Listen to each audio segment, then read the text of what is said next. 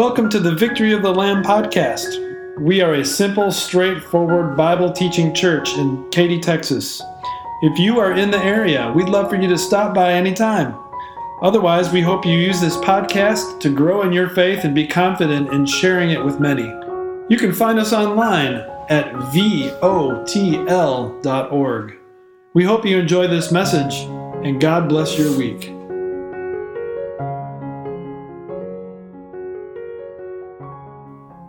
Want to buy a home? There's lots of them for sale. One that you might be interested in is near 610 and I 10 intersection. It's only $17.8 million. And it has, I think I read 16,000 something square feet, eight bedrooms, 13 bathrooms. Some of them only half bathrooms, though. It sits on a, what I could tell from the pictures, seemed to be basically a, a, state park, except they put a mansion in the middle of it. About a four and a half acre lot filled with woods, little creek, waterfall, nice rocks to sit on as the water's trickling over them, outdoor patio, fireplace, all kinds of amenities outside as well as inside and it can be yours for $17.8 million. That's all. I think the payment's probably somewhere around 200000 a year. I don't even know what.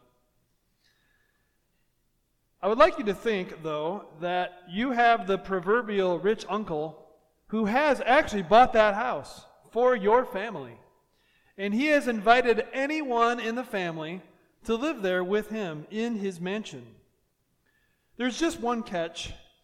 You can take occupancy in the courtyard immediately, that four and a half acre spot around the mansion, but you can't actually get access to live in the mansion until your bedroom is ready.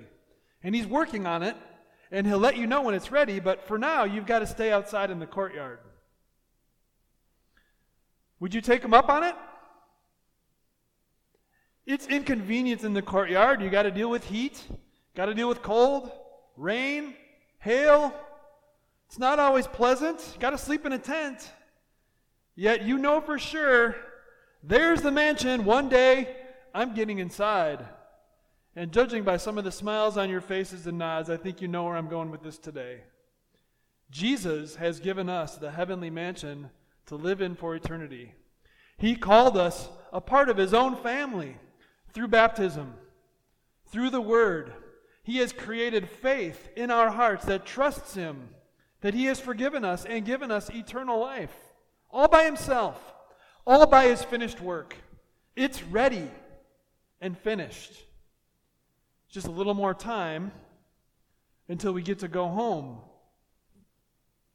So, life in the courtyard is a symbol in my picture of life right now for you. A believer in Christ, in faith, knowing you're going into the heavenly mansion one day, but not yet. And then, of course, when we do go to heaven, that's the trip into the mansion. If you weren't a believer in Jesus, you'd be out there on the outside of the courtyard, living for money and power and getting more and more frustrated, even with your victories, because it's all hollow, leaves you with this helpless feeling. So, the question before us today from the sermon verses is what will heaven be like?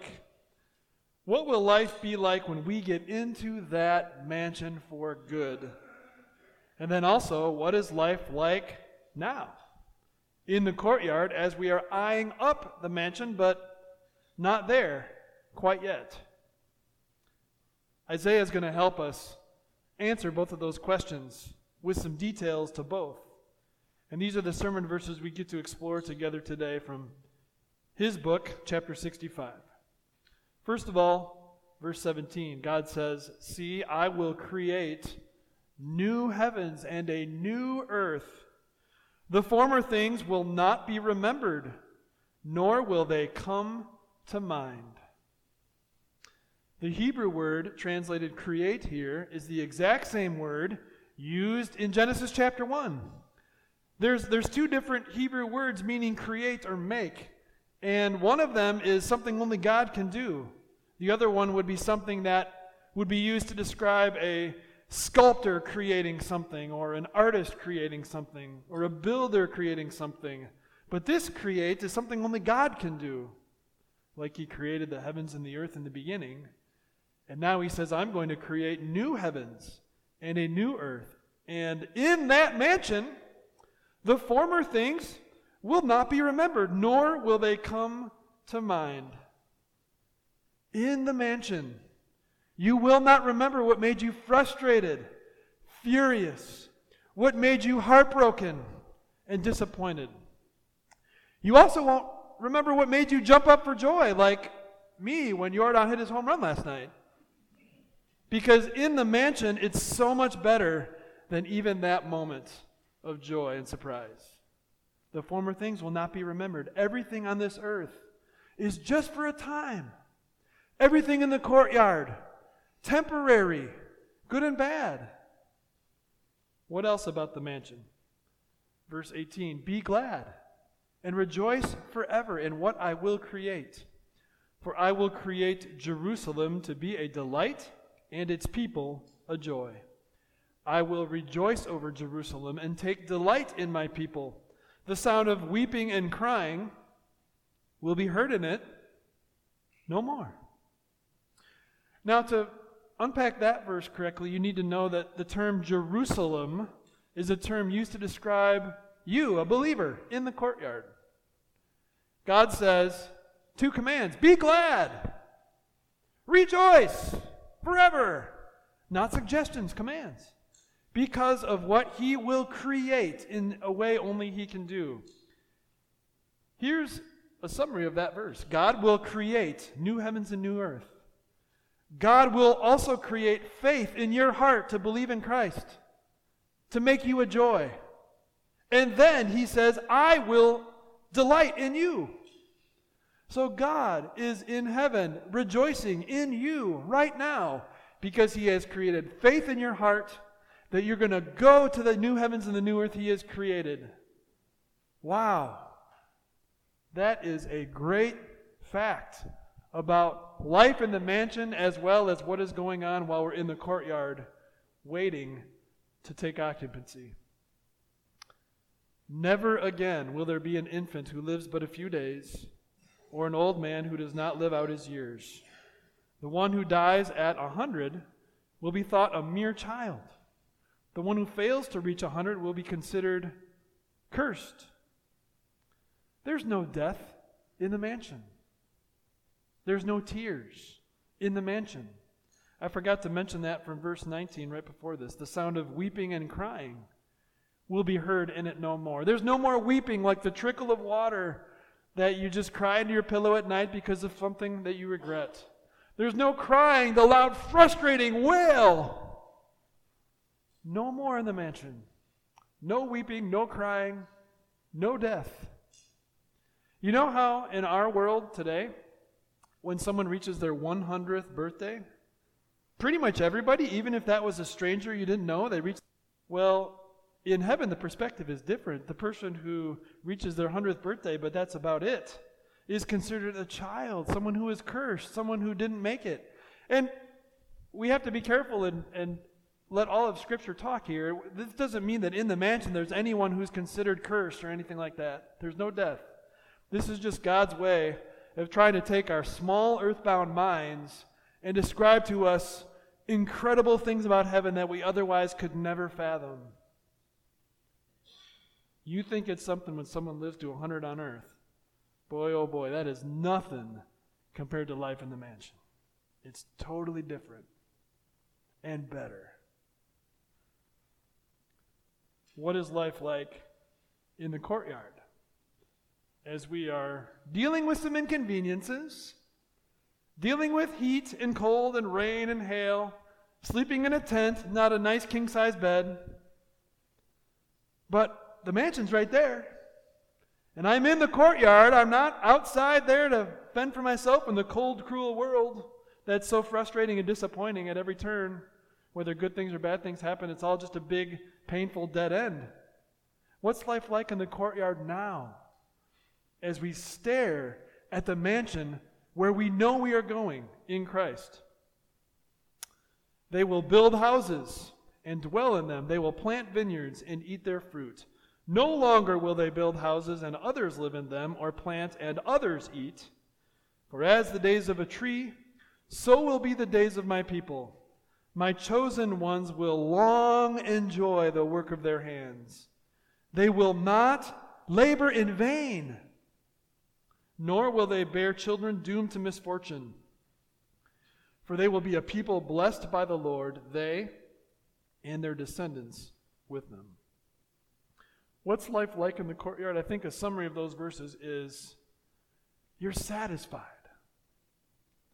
You build something and you get to enjoy living there. You plant something and you get to enjoy the fruit of it. You get to enjoy the fruit of your labor to the nth degree as long as it lasts till you go to the mansion. And it's so different than what usually happens in the world where everything you build or everything you plant eventually is meaningless. What was the point of that? Make a billion dollars, spend it for a bit, eventually die without God. What was the point of that? And then someone else gets your billion dollars to spend, and they didn't even work for it, they just inherited it. Life outside of the courtyard is frustrating. Life inside the courtyard is satisfying. Your work is not in vain. It's never a waste of time to work for the Lord, to give money, to give time, to give energy, to give prayer. It's never in vain. That is something not to be taken for granted. Verse 24 and 25 also describe something special about life in the courtyard. Before they call, I will answer. While they are still speaking, I will hear. Do you have one of those really good friends in your life who can finish your sentences and you can finish their sentences sometimes if you're having a close heart to heart talk? God describes that's how He answers our prayers. Before we even call on Him in prayer, He will answer because He knows what we're thinking and He's that tight with us. While they are still speaking, he will hear, leaping into action, riding across the heavens to help and save. Our relationship with God while in the courtyard, staring at the mansion, is close knit, tight, special. The wolf and the lamb will feed together, and the lion will eat straw like an ox.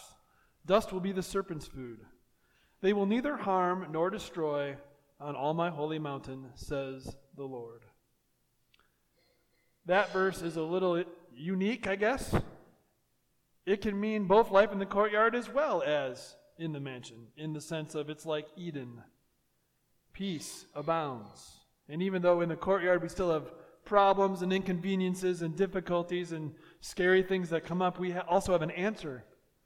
We have the cross of Christ and his empty tomb to always apply to whatever happens. And so, two people who are disagreeing can drop at the cross together and resolve it. Two people who are afraid of what's next can drop off the drop at the cross together and trust. Even if it was a wolf and a lamb who otherwise would never get along and never have a play date, they can drop at the cross together and coexist peacefully. There's no harm or destruction that lasts long term when you're in the courtyard.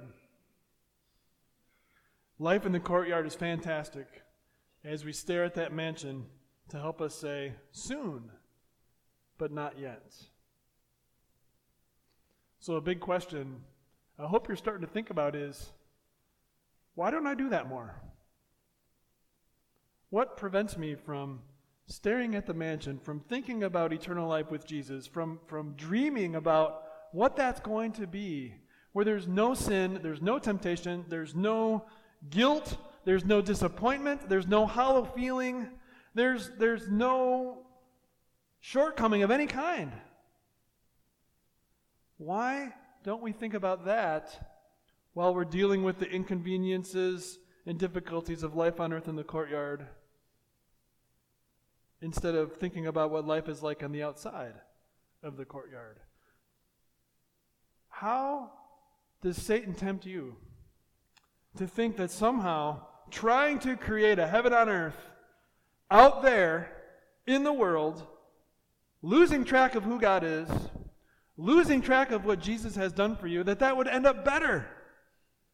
I don't know, but he does. He gets us to think that the mansion, ma, who cares? Jesus, eh, so what? What really is going to help me is more money to spend it to save it. What really is going to help me is a career path that takes off, and that's what I've got to set my heart on. What really is going to help me is that I'm in the spotlight wherever I go and everybody knows how incredible I am. That's going to make me feel good and satisfied. But it doesn't. In the end, whatever you use to cope with inconveniences in life, with difficulties that arise, that isn't Jesus Christ and His truth, in the end, you're going to say, That's a lie. I thought it would help, but it doesn't. It only makes me feel even more hollow, even more lonely, even more wishing for something that lasts. So don't go outside the courtyard to find your peace. Don't go out in the world and expect to find a heaven on earth now or ever. Instead, stay in the courtyard, stare at the mansion. Think about how Jesus created faith in you, in your soul. That was rock hard and dead, like mine was, in sin, and everybody's was, but Jesus created faith in it that lives and breathes and enjoys his promises. Jesus says, I have washed away your sin for eternity, and the faith he gave you says, Thank you.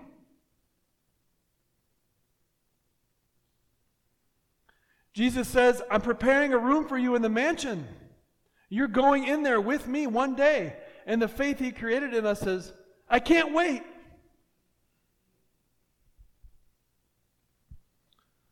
What a Savior we have to give us faith that trusts Him boldly both now and all of our days until that day comes when He takes us home. So, when the time comes to think about your budget, spending money, saving money, and so on, don't stare out at the outside world, outside of the courtyard. Stare at the mansion and calm down, and then use your money wisely in a way that honors God when the time comes to deal with inconveniences in life, which, if you don't have about 10 of them right now, you're probably going to soon, because that's how life is. Don't stare at something out there that's going to help you cope. Stare at the mansion and know that it's just for a time, and you have an answer to anything and everything that comes up. When you have someone who is speaking difficult words to you, Say they're accusing you of something and it's not your fault.